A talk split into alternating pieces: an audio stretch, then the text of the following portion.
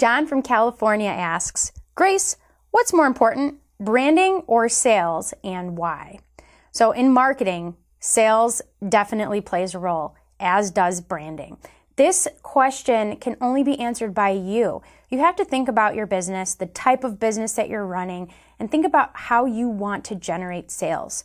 For me personally, I would rather build a recognizable brand that people trust and then field incoming referrals and field questions rather than the typical old school smile and dial.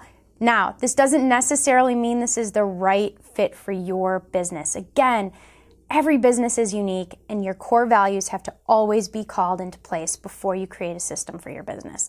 I hope this helps. And if there's anything I leave you with, it's to be considerate of both branding and sales because they're both incredibly important for growth.